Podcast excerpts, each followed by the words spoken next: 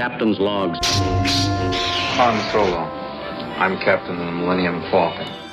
This is Captain Jean-Luc Picard of the Federation starship Enterprise.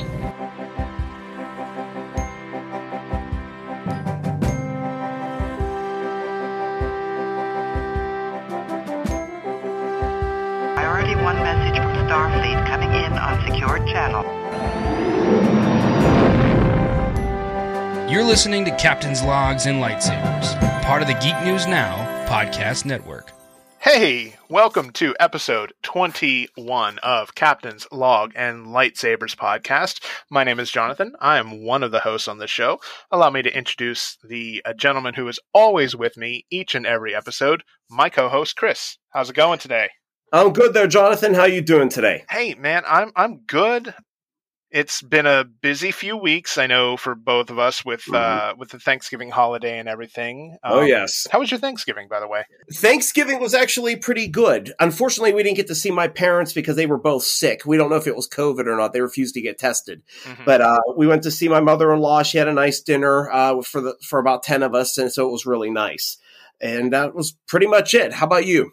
That, yeah, that's good that you got to spend some time with your mother-in-law. I know she's probably pretty lonely now, so um, that's good that you got to spend some time with her. It's it's a shame that you didn't get to see your parents, but you know, Yeah. at the same time, I guess Yeah, you know, that's what you know. You you have uh, you have Christmas coming up, so exactly, exactly. Yeah. Um, my Thanksgiving was good. Uh, do what we always do. We went over to my wife's parents. Um, her mom cooked and had the whole family over, and you know. We had our uh, fill of turkey and noodles and all the good stuff. hmm Well, So- good, Yeah, it good. was good time spent with family, and then Kylie and I caught a couple movies. I think over Thanksgiving break. So, Oh, that's wonderful. That's great. All right. So I'm, I'm glad you had a good holiday. Uh, Christmas is coming up, so I know you're looking forward to that as well. But let's uh, let's talk about the the real meat of the uh, episode, and that's with how did you geek this week, Chris? What do you have for me? Oh, I've actually done a couple things. So, just under two weeks ago, I went to the December show of uh, Co- uh, Steel City Con here in Monroeville. It was a there were no Star Trek actors. I don't think there were really any Star Wars actors either. It, except for like maybe a guest star, Chris Sarandon was there. Um, I know a lot of people know him from from what the original uh, Child's Play movie, and I think he was in another movie. I can't remember. Uh, the another. Princess Bride. That's it. That's what it was. Princess Bride. Yeah. So he was there, um, but uh, didn't get to see him. It was a very busy show because Chevy Chase, Beverly D'Angelo, and Christie Brinkley from the Vacation movies were there. So that made it super busy. And then some wrestlers like the Undertaker was there. And Ginny Weasley from Harry Potter was there, and I think there was a Power Ranger that was there. There were a, ton of people. Mhm. Um, one that I was really particularly happy. I didn't meet her in person, but I watched her panel was Vicki Lawrence from Mama's Family. Nice. That was a blast, you know. So she appeared as Mama for some of the photo ops, right? yes, it was, was actually she told us the very first time she ever dressed up as Mama to take photo ops with fans. That's impressive that she Yeah. decided to do that to do that in Pittsburgh. Exactly. Yeah, of all places, you know. but I mean, the place was busy. It was cold. People were outside the doors. There was barely any room to move. But even despite that and it being a little stressful, it was still a lot of fun. I bought some really great stuff. You know, some I, I didn't I, I don't think I bought any Star Trek stuff surprisingly, but I did buy a, another stuffed animal of Grogu that's that somebody was selling. Can never have enough Grogu's uh, a couple of Blu-ray sets, and uh, I bought the uh, Star Trek Three: The Search for Spock soundtrack on vinyl that Nice. was originally released in '84. So have that uh, to take with me to listen to at work. I have a record player there, and oh, I'm sorry. Can I interrupt you for a minute? Yes, Uh, sorry. Uh, speaking of picking up some physical media, uh, you would never believe what I found in the Dollar Tree uh, DVD bin of shame. what'd you find? I found both uh, Star Trek Two and Star Trek Four on Blu-ray for a buck twenty-five apiece. wow. Okay, did you pick them up? I did. You did. yeah. Why not? Dollar twenty-five. That's a that's a pretty good deal for those. You know. Yeah, yeah. Sorry. So- Uh, go ahead. I, I, I No, no. completely threw off your flow. No, that's okay. You're fine. You're fine. But yeah, the show was really good. One of the things that I did buy that I was really happy about, and I got two of them. I remember when uh, it was during the 20th anniversary of the original Star Wars movies, and they released a special edition. Remember in the bag of Lays, they had a, a like a, a send away for an Obi Wan Kenobi Force figure. Mm-hmm. Mm-hmm. I got, I've been wanting one of those for years, even though I heard it's not the greatest figure, but I loved that that promo and from that time, and I finally got not one but two. They were a dollar a piece. Oh, that's great. That's so that was cool. Yeah, yeah. yeah, that's that because I mean, even at the time of the episode one came out, wasn't uh, didn't didn't Pepsi own Frito Lay or the other way around? Because I, I remember the Pepsi being a huge marketing campaign with with the prequels, of course. You know, Oh, definitely the cans and everything. Mhm, The pop cans, mhm. those were those were great. Those But- were great. yeah, but did Yeah. Pepsi own Frito Lay at the time too? I think so. I think that's the way it went. Yeah, you know. So, but yeah, Steel City Con was was really good, and uh, so I'm looking forward to the one that starts. The ne- next one starts on March 31st. The big one that I'm looking forward to seeing there is Kelsey Grammer. Uh, obviously, he played Frasier Crane, but he also was in an episode of Star Trek: The Next Generation. So that's, that'll be a cool one. The only other thing I geeked with this week was uh, on uh, Saturday. Saturday, I went out with my Star Trek uh, fan club, the USS Stella Parada. We had our uh, ship Christmas party. Nice. Yeah. Yeah. So it was, it was fun, good times, played a dirty game, you know, good, ti- good times had by all, you know. That's good. And and Brandy went with you, didn't she? Yes, she did. Yes, That's she good. did. That's Mhm. good. Glad glad you both had a good time. Oh, yeah. Something to get out of the house, you know. Absolutely. So, how did you geek this week? Uh, so how did I geek this week? Uh, I went to see the new Avatar movie at at the uh, AMC 22 Waterfront in in Pittsburgh. Um, you saw the first Avatar movie, didn't you? Yes, one time in the theater. Okay. Did you see it in 3D or no? Yes, in 3D. That was crazy how, how wild that was. Well, can you imagine 13 years later what 3D looks like? I was wondering if it was going to be even better. oh my Yep. gosh. Um, I mean, I really, really thought that the the first Avatar was. It, I mean, it was a visual treat. Of course, it was amazing. It looked great. And even even still today, it looks pretty good on my Mhm. home TV. I mean, I'm sure it looks better in the theater, you know, but it looks pretty good on my home TV. And and and the new one, of course, you know, they waited so long because James Cameron just wanted the technology to be uh, to be able to complete his vision and really Sure. bring what he had seen in his uh, in his mind, uh, you know, to life and and and glorious uh, splendor, you know, and and yeah, the 3D in Avatar: The Way of Water was really really good, uh, completely next level. But just like we also saw it in Dolby Vision, which is kind of their premium format for sound and picture. Yes. I've never seen like such incredible looking CGI. Like it looked like a video game. Really? Just the way exactly- that like I can only imagine what if if this is what video games look like in 5 years or 6 years or 10 years, what are movies going to look like? Sure. Uh, absolutely.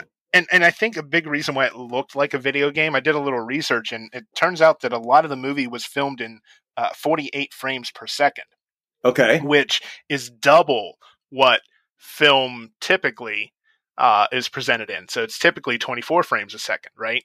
Okay. So the fact that it was double made it just look so much more. Uh, I don't know, just just visually stunning. Oh, sure. Sure. And, and I and I thought the story in, in the second one was better than the story in the first one. Um, I, I'm looking forward to seeing what plot threads they kind of left in the new movie get picked up if there's going to be a sequel. Which I know Cameron has three more planned, but the movie is unfortunately not doing that well box office wise. Are you serious? Oh, you know, I'm sure there are many different reasons for that, though. A lot of things have changed since 2009 with with the pandemic and people streaming and you know people wanting to just kind of stay home and and just watch things from the comfort of of their recliners, mm-hmm. basically. You know, but that's a shame. I hope it I hope it picks up because you know you're right. A lot of people waited 13 years for that movie. Right. And hopefully the holiday weekend kind of helps with that or the holiday break. You know, maybe maybe it'll I mean it'll never make what it made in the first weekend, but maybe it'll at least have some legs. Oh, absolutely, absolutely. Yeah, I mean, that would be sad if they didn't because of that. They didn't of the money. They didn't make any more mm-hmm. afterward, you know, and then his vision wouldn't be completed, and then the fans would be kind of left hanging, you know. Yeah. Yeah, but yeah, if you get a chance to see it, I know you like the Cinemark, so I, I would definitely spring for the Cinemark XD or whatever the, the highest format is that they have there. Oh, I, I, yeah, I think I'll get, I'll hopefully be able to give it a try and go. Brandy refuses to go. She went with us to see Avatar in 2009. She said that was the worst three hours of her life. That's fair. It it, Yeah. it wasn't. I mean, like I said, it, it was the story was definitely not original, but it was visually Mhm. stunning. I mean, Oh, the story yeah. the story has been done better at least two other times. You know, it it's a lot like basically the story of Avatar is very similar to Lawrence of Arabia and even uh, Dances with Wolves. Oh, okay. If you look at the story structure beat by beat, yeah, it, it follows those pretty closely. Oh, gotcha, gotcha. So that's All why right. it kind of. I mean, it's it's you know it's a tropey story, but I guess that's why story tropes exist is because they are popular. right, exactly, exactly. So, all right. Um, hey, uh, do you have any news items for us? Anything recent in the Star Trek world for news? Oh, just not much. I all I know is that I guess the the Star Trek Prodigy action figures there wasn't a whole lot said about it. They were supposed to be coming out originally in October of this year, but it looks like that they've been bumped moved forward by Playmates Toys, and I guess they're going to be coming out in the spring of 2023. At, at this point, they're not going to have every character. I believe they're going to have well, they're going to have Dal with Murph, I believe. They're going to have Mhm. Jankom Pog. Let's see who else. Uh, Gwen is going to be there, and uh, Zero. I, I might be I might be missing one, uh, but I've seen pictures. I don't know if you've seen pictures of them, but they look really good. Nice, nice. You I haven't I haven't really looked into them. I'm still hoping for a Murph plush. I know we've been talking about that and chasing that for a while, but Oh, definitely. They made them for one. I think it was New York Comic Con, and they gave them out to people. Yeah, there- that's there's- not the same. Oh, I know, I know, and a lot of people were like jealous or like, I wanted to get one, you know. So they're right. If they're if CBS is smart, they'll they'll they'll license those. I'm surprised they didn't do that and then have them ready for the holiday season. Mhm. That you know, a lot of people would have had that. But that's the small bit about Prodigy. The only other thing that I could find uh, was for Strange New Worlds. So season one's finally going to be coming out on DVD, Blu-ray, and Blu-ray Steelbook. Oh, That release, yeah, that release date is March twenty first, two thousand twenty three, and it's got about ninety minutes of extras that are going to be coming with it. Yeah, so if, if people are, are into Strange New Worlds, there you go. It's going to be coming out in March. Nice, nice. I wonder if that content will be available anywhere else. That's a good question. I, do they, uh, to your knowledge, do they ever release any of that content onto like YouTube or uh, or anything else, or do they wait until it's been out for a while? Sometimes they'll release it on YouTube, but sometimes it'll just be a teaser and it'll say buy the set to get the rest of it. Or you know, Ah. I, I'm I'm hoping like, well, I mean, now that Paramount Plus is kind of the exclusive home for everything Star Trek, I'm Mhm. hoping that they do what Disney Plus does and put a lot of uh, like behind the scenes and featurette content on the actual show page, right? Sure. Oh, absolutely. I hope they do that as well, and I hope they bring the Star Trek movies back to Paramount Plus. Yeah, yeah. I, I think for some reason that's it's being really difficult to wrangle those. Exactly. I, I I don't know if they went to another streamer, or if they went to like Hulu or Netflix or, or whatever, but you would think those being Paramount movies, they would be on Paramount Plus, you, would know, and they you and keep the whole Star Trek franchise together. I think that was a bad move on whoever made that decision, but I guess what do we know? You know, I mean, it's hard to say. It could be even something as simple as the streaming rights to the Trek movies belong to Prime Video or Netflix or wherever for X number Sure. of years because of an existing contract. Right. So perhaps Paramount Plus is just waiting for those uh, the the contract to expire so that they can claim it back. Oh that would that would be great. That would that would make sense. Definitely. That's typically how it works because that's a, a big reason why some of the Marvel movies didn't go on Disney Plus right away when that launched is because they had streaming uh, contracts elsewhere. Ah, that makes sense. That makes sense. I'm just confused about it though because Paramount Plus had them, and then they're gone again. So I don't know, like how the uh, how, that, if there was a contract thing, that was that's bizarre. It's just Yeah, it's, you know hopscotching. right, right, and, and it's hard. It's hard to say how Yeah. often those streaming rights flip flop. It's it's it, Yeah, it'll make your head spin trying to keep up with it all. exactly. I just I'm just glad I have them all on physical media, so I don't have to worry about it. There you go.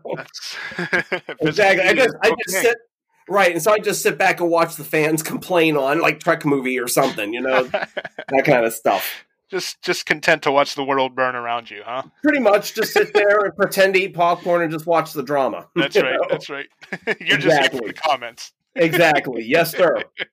Yep. All right, so I don't really have much news either. Um, I have one major piece of news from the Star Wars side of things, and Mhm. that is uh, it's it's award season, right? So um, I was kind of hoping that Star Wars Andor would get some sort of recognition, and it turns out it has. Um, for the Golden Globe, uh, both Diego Luna has been nominated for uh, Best Performance, and then at the Critics' Choice Awards, Andor was nominated for both Best Drama Series and Best Actor for Diego Luna. So I, I I'm not sure if the show is gonna have a, a snowball's chance in hell of winning any of the awards, but it, it's at least nice to see it's being recognized among shows like Yellowstone and 1923, you know, and Severance, right? Like these are heavy hitters in prestige TV, and it's nice to see that Andor got that kind of attention. Oh, absolutely. I, th- I think that's wonderful. I think that's wonderful. You know, because you don't always see Star Wars going into the mainstream like that, or you know, a lot of sci-fi or pop culture for that reason. So, for that matter, so think that's wonderful. That's Right. good. I'm, you know, and uh, it was it was a very interesting first season. It's one I'm definitely going to have to completely rewatch Sure. and try to get through with the flow now that I can just binge it.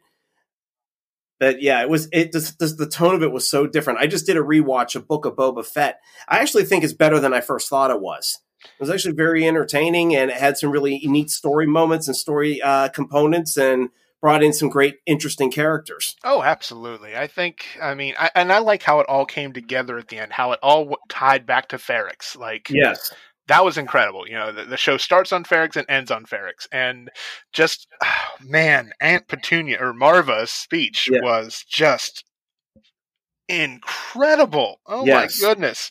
Mhm. Like, and just the way that the everybody in Ferrix came together to fight against the Empire, it was glorious. definitely. Oh, absolutely.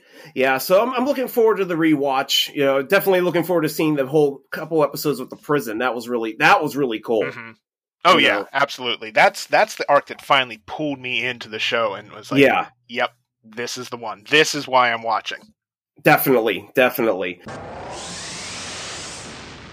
But I'm looking forward to Bad Batch coming, but I know we're going to talk about that in a little bit here. We are, we are. We're going to hold off on that for just a little bit, and we're going to circle back around to Star Trek Prodigy because I know last time we recorded, Chris, you hadn't really caught up with the show, but I know you're at least you're not fully caught up. I think you're two episodes behind, but you've at least seen uh, what six of the most recent ten, block of ten episodes. Yes, absolutely. From episodes 11 to 16. Yeah. So I've been watching those over the last couple days, and I'm definitely enjoying this second half of the of the first season better than the first. Not that there, or there was any bad thing with the first part, Mhm. but it you know it took a while for the the characters to kind of come into their own and you know kind of learn about some of the skills that they have and learn to work together as a crew. Now you have like Rok-Tahk is now she's interested in science, so you're seeing her grow more than beyond just being some brute brute monster Mhm. you know, who was like a security officer. Dal starts is starting to become more confident in his leadership abilities, and he doesn't seem to be as lackadaisical with it as he used to be. Gwen is starting to come around and realize a, a lot of what has happened, the, the bad that her father has done, and what they them using the protostar to to destroy the Federation. She knows that's wrong, so that way she you know so she's joined the crew because she believes in their cause Mhm, mhm. you know i think the the uh the arc was zero accidentally revealing himself to gwen through his reflection Right. on Dal's badge Yes. yeah i thought i thought that was a perfect way of handling that whole situation because if you as you know with the medusans if you look if you look at their real appearance they you, you go mad a human a humanoid will go mad right, and right. so so that reflection thing, even though she didn't get a full look at him, it was just enough. And I think they created something really neat about her just losing her memories. yeah, yeah. I thought that was a really cool approach to it. Absolutely. But I love the fact that for a kid's show, there was a lot of sadness and remorse and guilt in this character that you, it often felt like it would be more appropriate in a live action or, you know, more serious show. Mhm. And, and it was actually, it was, he handled it beautifully with, with, in my opinion. oh, for with sure. Oh, you know, sure. and, and they didn't just have it quickly where he forgot about it. He brought it up over a couple episodes. Mhm. You- I I just consistently love the fact that this show is it's Star Trek for adults. It's made by Star Trek fans. It's made for adults who love Star Trek, but also are looking for a way to bring their children into a franchise that they love so much. Mhm. And and it's great how, you know, there's so many little clues and, and Easter eggs in there for for longtime fans. Like have you noticed any crazy like uh Easter eggs you're like, ah, oh, look at that.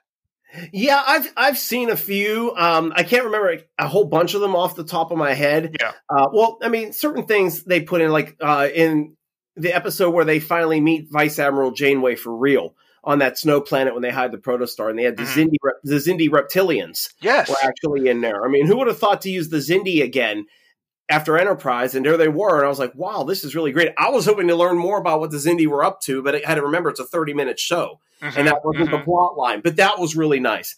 When they get to that relay station in one, and after they get into the Alpha Quadrant, the the, the medical officer or the the officer on board was Denobulan. That was Mhm. that was really cool. Never seen one any outside of Enterprise, so that was. Dr. Fox, yeah.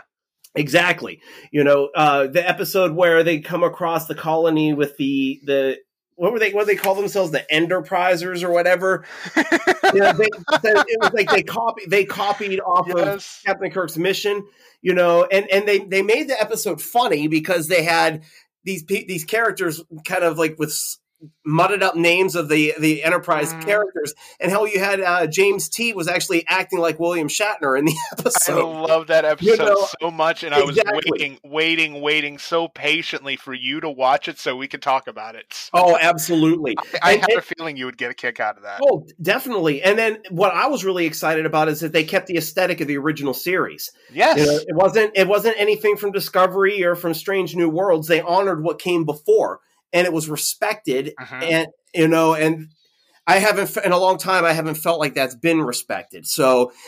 I, th- I think this to, for them to embrace what really was there back then, Mhm. I think I think was a love letter to the the people who created Star Trek in the past and designed it and and everything. I just thought Mhm. it was wonderful getting to see an original series shuttlecraft again, and then that episode just had a, an adult kind of uh, storyline. Line, if you Yeah. think about it, with the whole what was it, plasma leaking into their. It was impacting something that was happening with the in a reaction with the dilithium crystals, and it was causing some sort of, I guess, radiation sickness or whatever, Mhm. or something like that. Something, yeah. Yeah, again, it's not something you would normally see in a, in a child's TV show, but there it was. Right. You know, so Right. kids are actually getting to experience what Star Trek in the '60s was all about. You Mhm. know, and and learning about helping people and solving problems and working as a team. Yeah, you know- and and the you know that episode. I mean, everything in that episode comes from a place of love and respect for the for the source material. So Oh, absolutely, absolutely. It, it was just beyond beautiful. for So sure.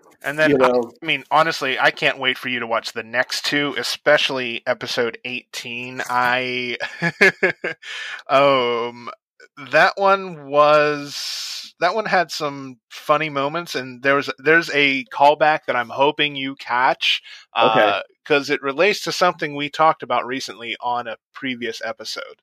okay, okay. So I'll I'll try to watch those last two in the next couple of days, and then I can we can touch base about it. That'd be great. Absolutely. And then what did you think of uh, all the, the the stuff we found out about Dal's past, his creation? Oh no, that was very interesting. Now, one these the current Star Trek creators seem to have a major obsession with Khan. they, they just, for some reason we keep wanting to go back to Khan, to Khan, to Khan. Okay, that's all fine and dandy, but you're right. Twenty. So he was found. He he was a human augment, Mhm. and his creators augmented him with DNA from 26 different species. Yeah, What they say like it was Vulcan, Tellarite, Klingon. they uh, yeah, and, and they were dominant and recessive traits. Yes, yeah, and then when they, he had that implant put on the back of his neck by that surgeon, he started actually physically morphing into the different uh gene like species Mhm. that he's a part of. That that was really fascinating. So I'm curious to see why they created Dal, why they put so many things like that together. Like, what was the point? What was his mission? The only thing I kept thinking about was, ironically, Shinzon from Star Trek Nemesis. You know, he was created by the Romulans just to Mhm. replace Picard. You know, so Right. what was behind Dal? I Well, think you know- he's just created. He was created to kind of be the ultimate life form. You know, Mhm. with with the best qualities of every single known race in the Star Trek universe. Right. So that I mean, he was he was basically selectively bred with dominant and recessive traits to try to get to create the the the perfect being is what I'm guessing.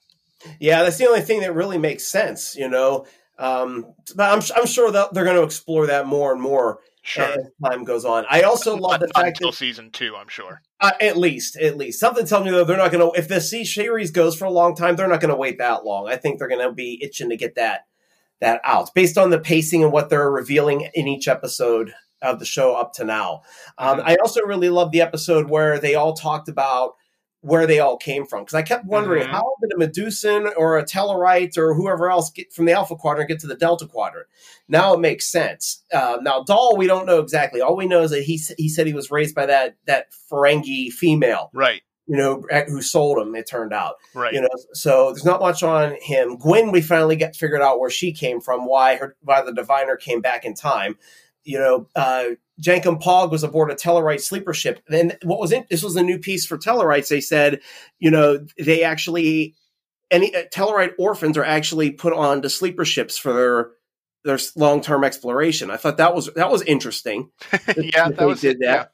You know, um, and the fact that he left his ship to save oxygen for his crewmates and unfortunately got caught, you know, pretty cool. And then uh, Rok-Tahk was in some sort of carnival kind of show, and she was tired of being the one who kind of looked bad and never won. So she found a way to win and won, and they basically kicked her to the curb. I thought that was great that she was Yeah. basically you know, I, I wonder if the uh, the creators or whoever wrote that episode were uh, are fans of wrestling because that was like uh, Rok-Tahk was always set up to be the the heel, the one to always take the the loss uh, to the Mhm. hero character. Exactly. Exactly. Yeah, I mean, you can see by the way it was set up and everything. Somebody had have had a pretty good knowledge of that, you know. And then we got to learn a little bit more about uh, Zero and the Medusans and how he got lured away and got trapped hmm and, and sent to the Delta Quadrant. It was nice to see the Medusans just kind of flying around and seeing what they could do in their natural state. So, yeah, just overall, this show has just been absolutely amazing. It's definitely got the spirit of Star Trek.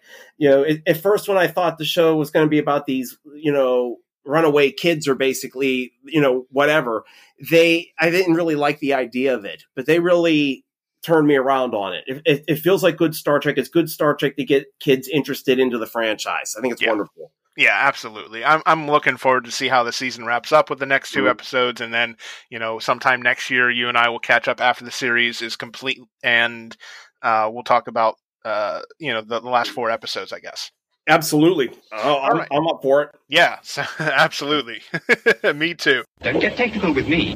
Logic is the beginning of wisdom, Valeris, not the end. A Jedi uses the Force for knowledge and defense. So I, I think on that note, that uh, we're going to move on to kind of a look into the future, actually, considering that we just talked about looking forward to the rest of Star Trek Prodigy in 2023. We're going to talk about the projects that we are, or the other projects uh, from Star Trek and Star Wars that we are both excited for to premiere in 2023. So I'm going to start by just kind of going over the a few things that are coming out on the Star Wars side of things uh, over the first three months of 2023.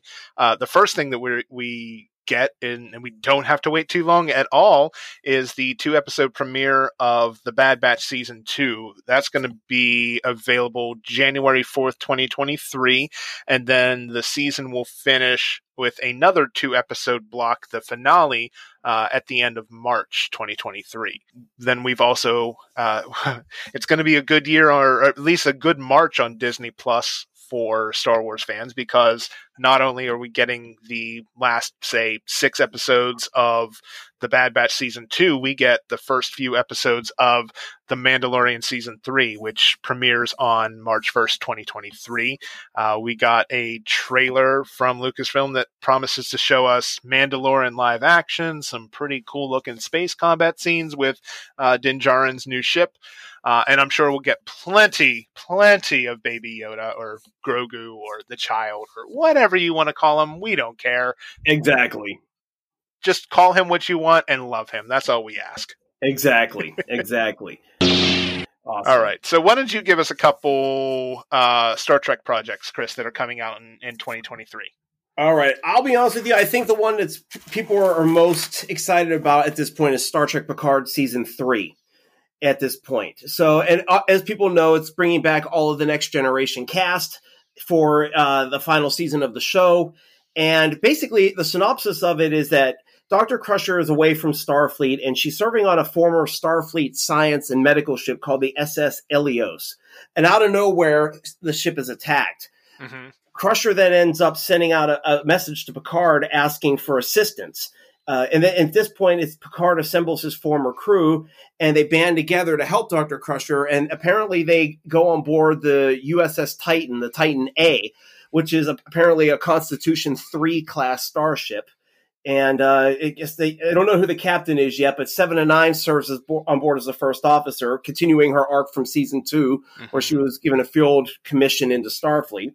And there's a new main villain out there that, for this season, and her name is Vadic, and she's played by Amanda Plummer, who's the daughter of Christopher Plummer, also known as G- General Chang from Star Trek Six. At this point, so I watched the trailer several times, and right now, what I'm getting is this Vadic has something out against the Federation. She's out for revenge. Looks, she's seeking something for vengeance for something.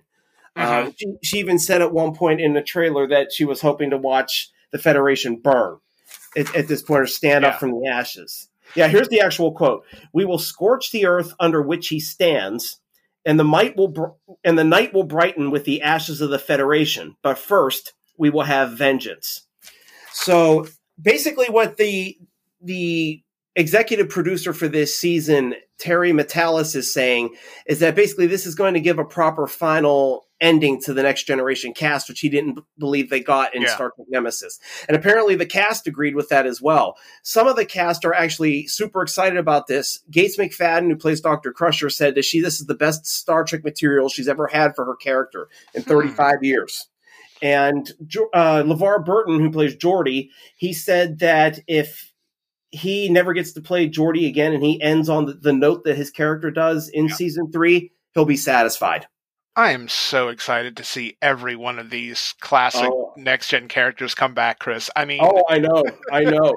So, so I guess there's there's a few updates on that we know about the characters. Yeah. Picard doesn't have much of an update right now. We just we know he's still an admiral, and we know that uh, his girlfriend Laris apparently is going to be in some of the earlier episodes. So mhm. well, they're, apparently they're either still together or they're still working together, whatever it is. Uh, I'm just, I'm just, uh, I'm, I'm not thinking that things are going to turn out well for Picard and Laris with Eh, uh, Crusher yeah. back in the mix. I think That is a very good point. Yeah, I, I think we're going to finally get some resolution to the will they, won't they uh, that we got for seven years on next gen. Yes, exactly, exactly. Um, so with Riker, he's still a captain. We see him in uniform in, in several of the trailers, and he I, it looks like he helps Picard to get the Titan A so that they can go on whatever mission they're going on.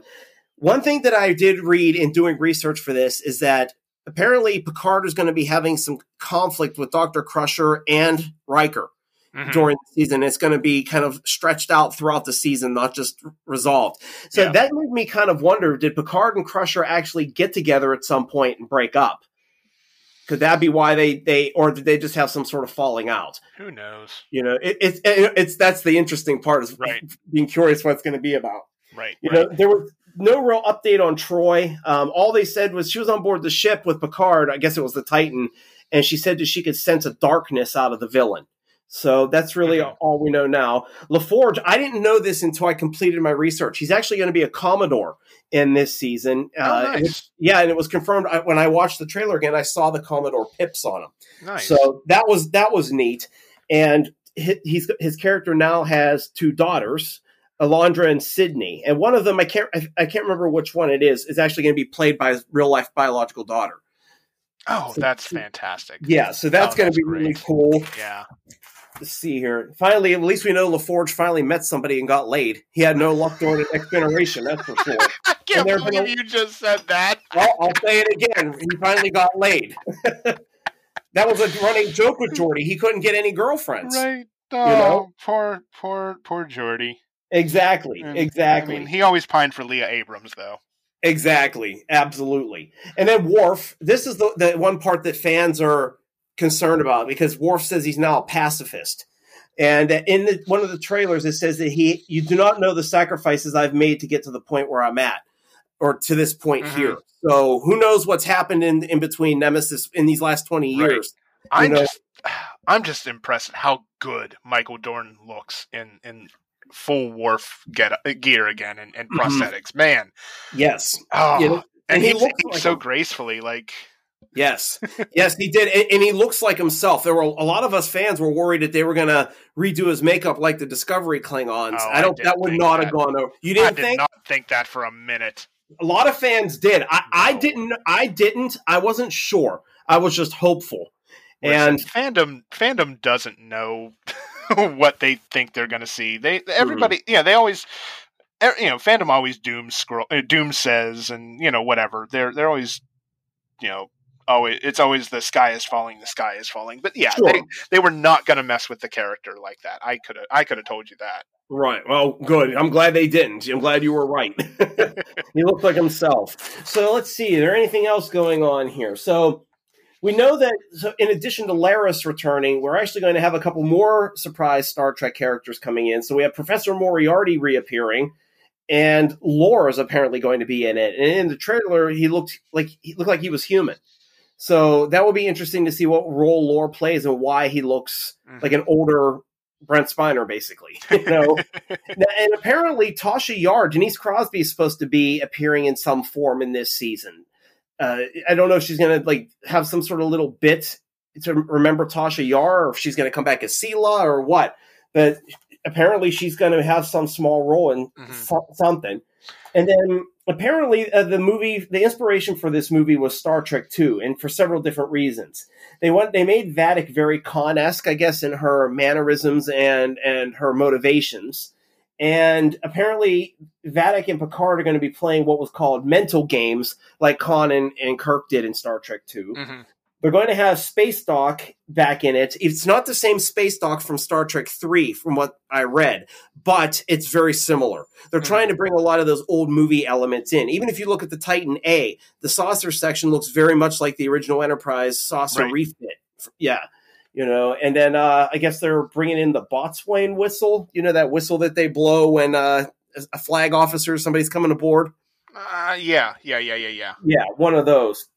And they also have a couple Star Trek behind the scenes crew members coming back, like Dan Curry, who was a visual effects producer. He even created a new Klingon sword called the Kurlith uh, for. Worf to use. Visual effects artist Doug Drexler is returning, starship designer John Eaves, and graphic designer Michael Okuda, which is excellent. So we can Yes. continue to see a continuation of the graphics from the past Right. right. now. Maybe a nice refreshed LCARS interface. Exactly, exactly. and then in terms of the music, they have a new composer this season, Stephen Barton. And the, he said that the music score that he created for the whole season, he described it as quote a six ho- six and a half hour love letter to music to the inca- incomparable Jerry Goldsmith, James Horner, and the Star Trek: The Next Generation composers. Very nice. So this is going to be a, a wild season. It's going to be yeah, and, and I'm hoping the music gets uh nice, you know, some good attention. And I hope, but I hope it doesn't dis- distract from the, the the content of the show, though. Either it, it you know, oh right. it has to work in in harmony with each other. Right, right. Now, one question I've been asking myself about this is if any of the next generation characters finally die in this in this season, how am I going to feel about that? Again, TNG is my favorite show. It's Yeah. what got me into Star Trek. So, watching the characters if they die will be pretty will be hard.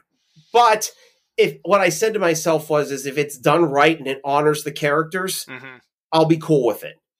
Yeah. You know, as long as it's that way. I mean, the, the actors are getting into their 70s now. They can't play them Sure. forever. of So, course not. Yeah. Right. So I mean, at least if they can have a proper send off, a proper goodbye, then I, I'll be okay with that. yeah, I, I definitely want to uh, express how excited I am for the finale of Picard and and, and all of season three. Like I, I'm just I'm so psyched.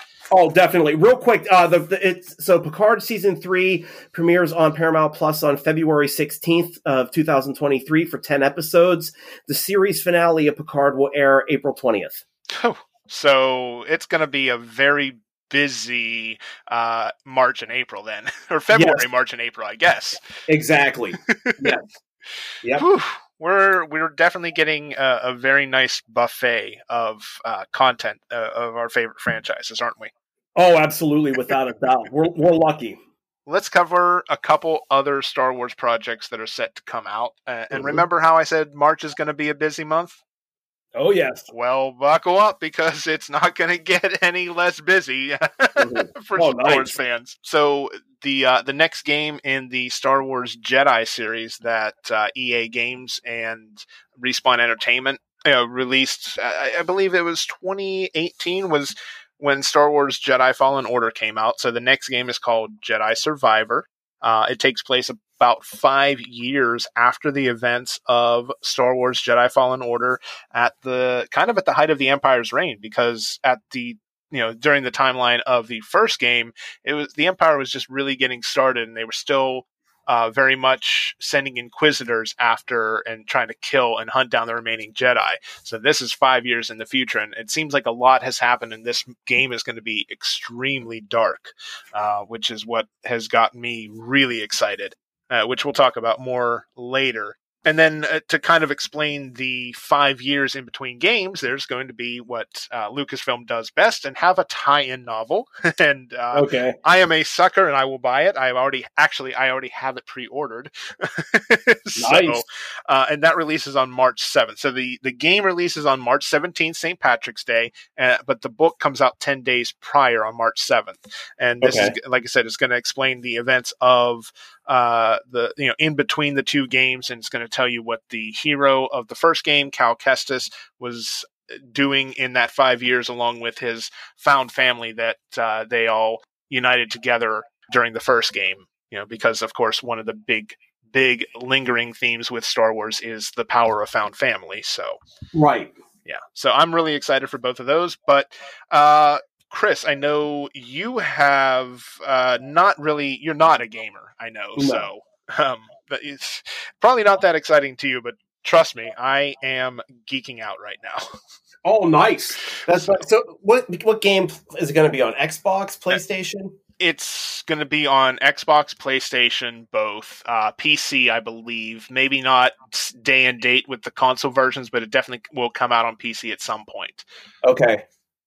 Okay, well, well, cool. Yeah, I mean, I, I see a lot of people, you know, playing games all the time, and they seem to really enjoy it and get into it, and, and the the lore or what it adds to the lore. Yeah. So, yeah, I mean, when you de- when you're starting to play them and you you want to report on them, definitely Right. do. That'd be great Right. to hear about. And if if you don't really like the whole video gaming thing, you can actually watch YouTube videos of all the story stuff kind of stitched together. Um, so if, and and what's nice about the game is until another live action project or animation project comes out that proves or that that tells the story otherwise, basically the game is considered canon. So uh, Oh, all the nice. events that happen in the game are happening in canon in the Star Wars universe. Excellent. That's wonderful.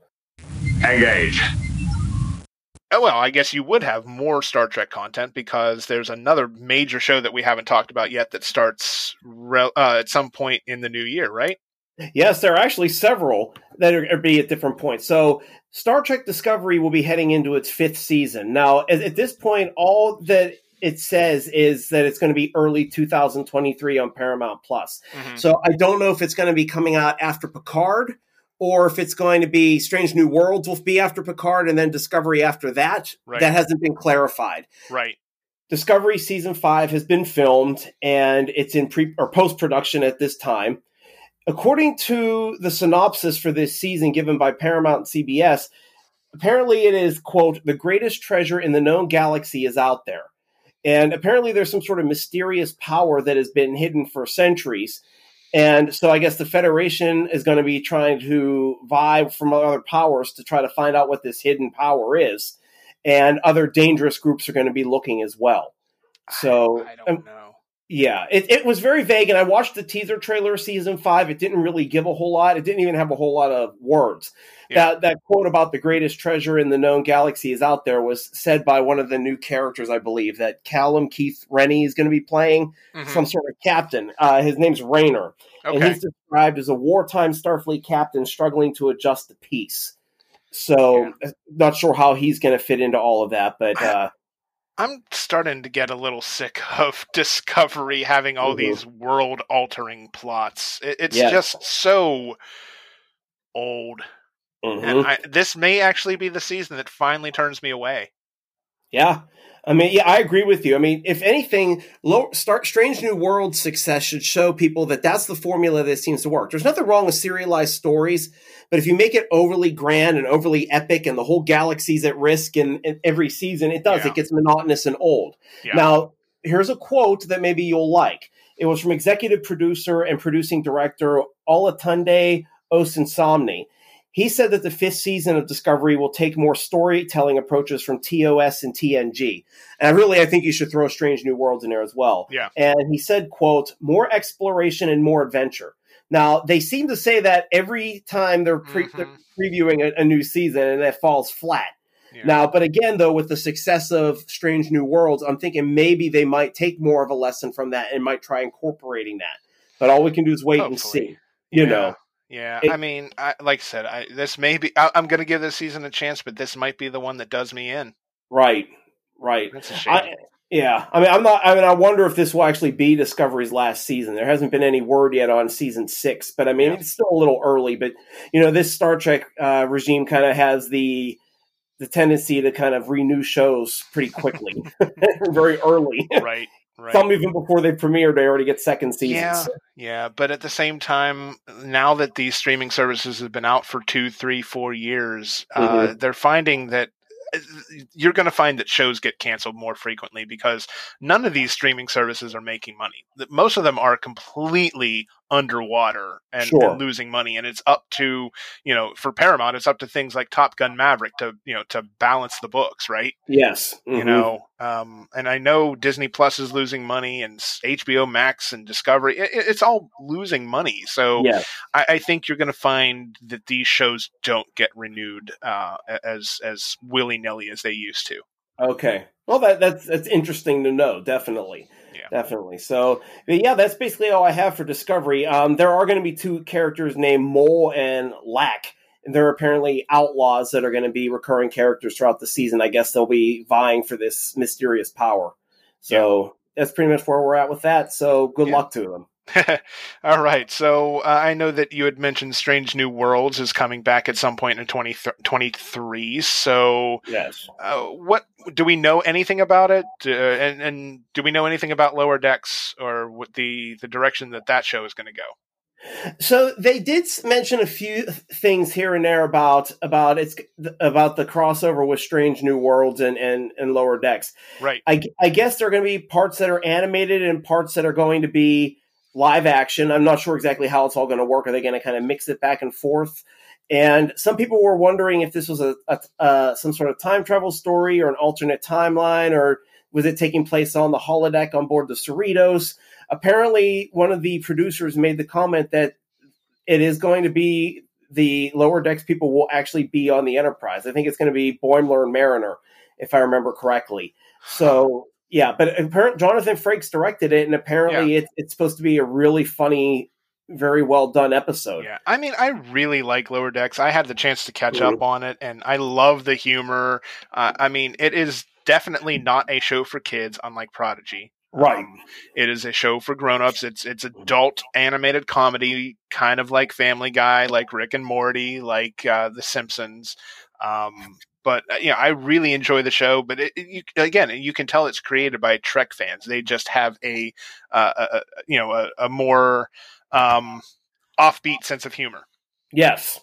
Yes, So- absolutely. So we'll see how it meshes with Strange New Worlds. right? Be And how's that going to work with the time travel? Because I mean, Yeah. it's what a century in between, right? Yes, exactly, exactly. So, yeah, hopefully they don't. It's something that that was well thought of and it makes sense, and it's not some like goofy like port key kind of thing, Harry Potter esque stuff. Well, I mean, know. is is Lower Decks even considered canon though? I you know I think Lower Decks actually is considered canon. Okay, Yeah, I think they did rope all of the of the animated series, even the one from the seventies is now considered canon, and that had been deba- that had been debated for decades. yeah, that's About that. interesting. Yeah, Yeah. but I mean, if you go on to memoryalpha.org, you'll see it's counted as one of the Right. series. You know, so but it, there's not a whole lot of other news going on. I mean, we all know that Paul Wesley's coming on board and playing Captain Kirk, Right. and that he'll we're going to see him as when he, during his time as on the Farragut as a lieutenant. Mhm. We're going to have a new chief engineer played by comedian Carol Kane. Her name is her character's name is Pelia. Mhm. Yeah, the the the, uh, the producers felt that they wanted they were considering bringing Scotty in, but they thought it was too early to do that. Yeah. Yeah, so there wasn't much really brought up about Uhura. Helmsman Ortegas, apparently she's going to have one specific episode in the season that focuses on her, so fans are really hoping to kind of Mhm. get some interesting information on her. Yeah, I like her character. Yeah, yeah, she's she's fascinating and very interesting, and she seems to get. I haven't watched a whole lot of Strange New Worlds, but it seems like she gets What? away with a lot. With oh yeah, I have not watched much of it. Oh, I'm. I'm, beh- I'm behind more on Star Trek than you would you would think. Is is weird. I told you earlier. I'm a, I've been a bad Trekkie, bad bad Trekkie. okay, just just timing. And then uh so Spock, I guess they're they're going to see a little bit more of. I guess Spock's going to be wrestling with some more of his human side and experimenting with with emotion, and apparently that's going to have some sort of influence on the whole Spock T'Pring relationship. And Yeah. uh let's see, Pike's uh, Pike is basically. I was I watched a video from Pop Culture on YouTube, and they made the comment about basically Pike seems like he's going to be living life to to the fullest eh, because he knows what his fate's going to be. So there, he's going to embrace that a little bit more. Number one or Una, we, they're hoping that she's going to. She'll. Mhm. I guarantee she'll come back on board the Enterprise, even though she was arrested for being genetically engineered right. You know. And then La'An Noonien-Singh, she took a leave of absence in the next to the last episode. Mhm. Was going to help that girl who got abandoned when the Right. Gorn attacked their ship. Um, but we all know she's coming back on the Enterprise because we've seen her interacting with Kirk. So, you know, so and you know these regulars, they they tend to stick leave for an episode and come back for whatever reason. Right. Right. You know? Absolutely. So there is again no release date, but again the podcast uh, show on YouTube said that they believe that based on the pattern from last year is that it, Strange New Worlds premiered at, right after Picard. So season three of Picard ends in April. Mhm. They're thinking that it might the the premiere episode of Strange New Worlds might be around May fourth. Yeah, that's possible. Yeah. Yeah. Yeah. That. I mean, the timing makes sense, right? Yes, absolutely. All right. Uh, any other Trek stuff that you're aware of coming in 2023?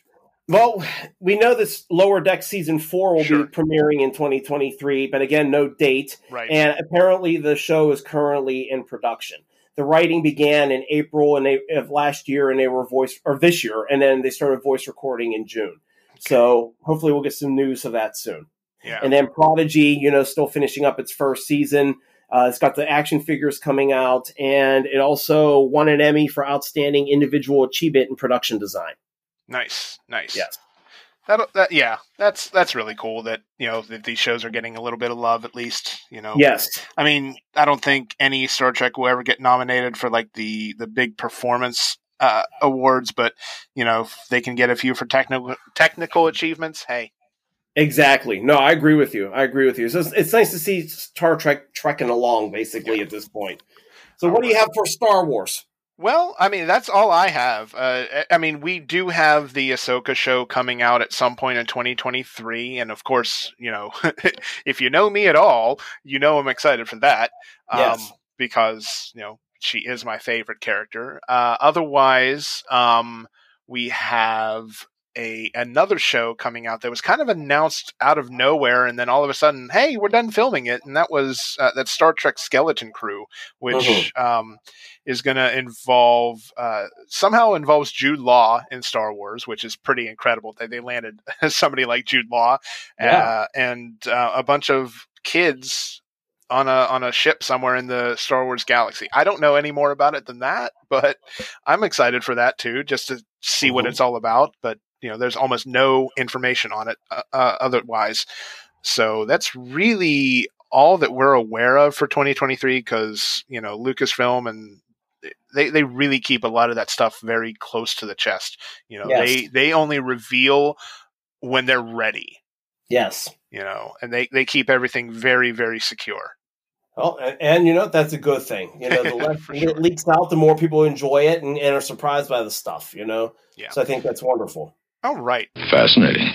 let's take a minute. Let's talk about what we're most excited for uh, from Star Trek and Star Wars in 2023. Pick Mhm. pick one of the upcoming shows or animated series or whatever that you're excited for, and and tell me what you're most excited about. All right, so without a doubt, it's season three of Star Trek Picard. I Seeing the next, gener- oh yeah, seeing the next generation cast reunite for one last big adventure. Uh, seeing that the, the fact that they're bringing all these past characters in with Moriarty and Lore, you know, this the season seems so packed, jam packed full of stuff. You know, and Yeah. you're never going to know what you're going to come up and you're actually going to see. So Right. that's going that's going to be super exciting. Also, the Enterprise F, you know, is going to is going to be there in the show Mhm. to some capacity. Sure. I'm hoping we learn a little bit about the fate of what happened to the Enterprise E. That would be nice, or even if we saw it. Yeah. But just getting the at least an Enterprise in it is going to be great. And you know, seeing Seven of Nine, you know, as as a first officer on board the Titan, get a new ship. It's it's it's exciting. So I can't wait all the way around. How about you for Star Wars? I think that the thing I'm most excited for is the the season three of The Mandalorian. I mean, Mhm. I'm really interested in getting more of the backstory behind uh, Sabine and and uh, Bo Katan's time with the dark saber. I know that that was a huge deal in in the second season. How you know when when uh, Sabine gave it to Bo Katan instead of Bo Katan winning it in combat, that's kind of what led to the downfall of Mandalore, right? I mean, that's what we're led to believe. And I think we're going to see Din Djarin travel to Mandalore, or what's left of it, you know, on his quest to uh, become a Mandalorian again, according to Death Watch and his little cult that he's still holding on to for whatever reason Right, exactly. yeah, so I'm really excited to see more stuff on Mandalore. I'm excited to see more dark saber lore. Um, I'm Yeah. looking for more sequel trilogy connections. I, I've, you know, I'm not the biggest fan of the sequel trilogy, especially the Rise of Sky- Skywalker. Like, I liked. I I mean, I liked The Force Awakens. I loved The Last Jedi. I just did not really care for how it all wrapped up with, um, with uh, The Rise of Skywalker. So I'm hoping that some of the material in uh, in the Mandalorian season three. I know we're getting Babu Frick, so maybe we'll get some you know info on the uh, the First Order and how it's Mhm. forming in the unknown regions. Maybe we'll get some sort of connection because they've they've kind of been dangling some clues in front of us, you know, with uh, all the cloning tanks in season two of the Mandalorian, you know, showing what looked like Snoke in one of those containers Mhm. like you know you can see that the empire's or rather the emperor's plan b his backup plan is you know starting to come into you know we're starting to see how the pieces all line up and how that all came together and how you know all of a sudden in the rise of skywalker he's back right That's right. That's right. so I'm, I'm just hoping that we get a little bit more uh, lore to to feed my um, hope, you know, my desire to at least get as much enjoyment out of the sequel trilogy as I do get out of the other two. Or, you Right. know, I'll, I'll even take 50% of the excitement I get from the first two trilogies. I don't care at this point. right, exactly. Yeah, exactly. What are you what are you looking forward to in Mandalorian season 3? Actually, every single thing you just said Okay. about the, I, the Mandalorian season three, I definitely can't wait for. I, I really want to see the what the follow up to Bo Katan and her needing to get the the dark saber back from Din Djarin. Yeah. and you know what have the Mandalorian and Grogu been up to since the end of them since they left at the end of Book of Boba Fett. You know, together on that little ship, and I'm Mhm. looking to see more of the capability of what his new Naboo starfighter can do. Heck yeah, man. That's You know, that's a beautiful ship. That's a beautiful ship. And I love how they put like uh basically an exposed engine on it, kind of like a, a muscle car. Exactly. Which exactly. I'm sure if George Lucas has seen it, I'm sure that makes his heart happy. Oh, sure, absolutely. I I'm looking forward to seeing what happened with Go- Moff Gideon as well. Yeah. Oh yeah, for sure. Like yeah. I mean, the moment that we saw him in season one cut through the Tie Fighter with the dark saber, hmm I was like, I'm gonna keep my eye on this guy. Yeah, you never know. He's shady. You don't know what he's up to. Yeah. you can see in his eyes. You know. right, right, Right. So, and then I'm of course I'm excited for Jedi Survivor, but you know I talked about that because I really loved the first game. I thought uh, honestly it's probably one of my favorite Star Wars games of all time. Mm-hmm. So I'm really looking forward to see what they do with the combat system because it looks like they've made some major improvements. Uh, it looks like your character um, now will gain the ability to dual wield lightsabers, much like my Ahsoka does. Right. So I'm really excited for that as well.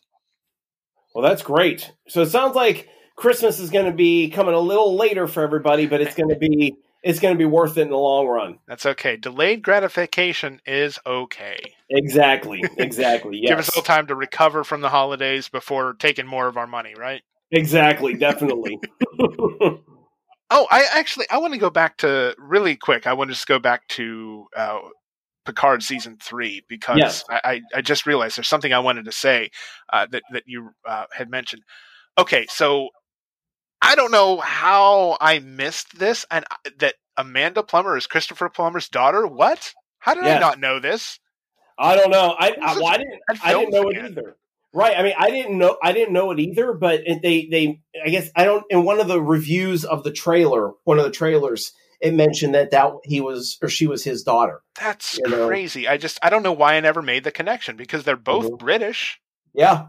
Um, and I and I I, love Amanda Plummer. I mean, uh, Mhm. you've you remember her uh, iconic role in Pulp Fiction, don't you? Yes. Okay, Mhm. so I mean, I'm excited to see. I mean, I know I don't think we'll get any speeches from Honey Bunny or like on the level of Honey Bunny in Yeah. in Picard season three, but I'm just I am excited to see what she brings to the table because it Mhm. has been a long time since I've seen her anything. Exactly. I'm just praying that they make her a very interesting villain and that her anger or re- wanting revenge against the Federation, it's not hollow and it Yeah. doesn't make sense. You know, Star Trek's kind of gone to the well with that one too many times. I want revenge against the Federation. You know, that that's getting tiring unless Sure. they can find a creative way to actually do it though. And, and- if they got a really good experienced act, actress doing it, you know, that gives me some hope.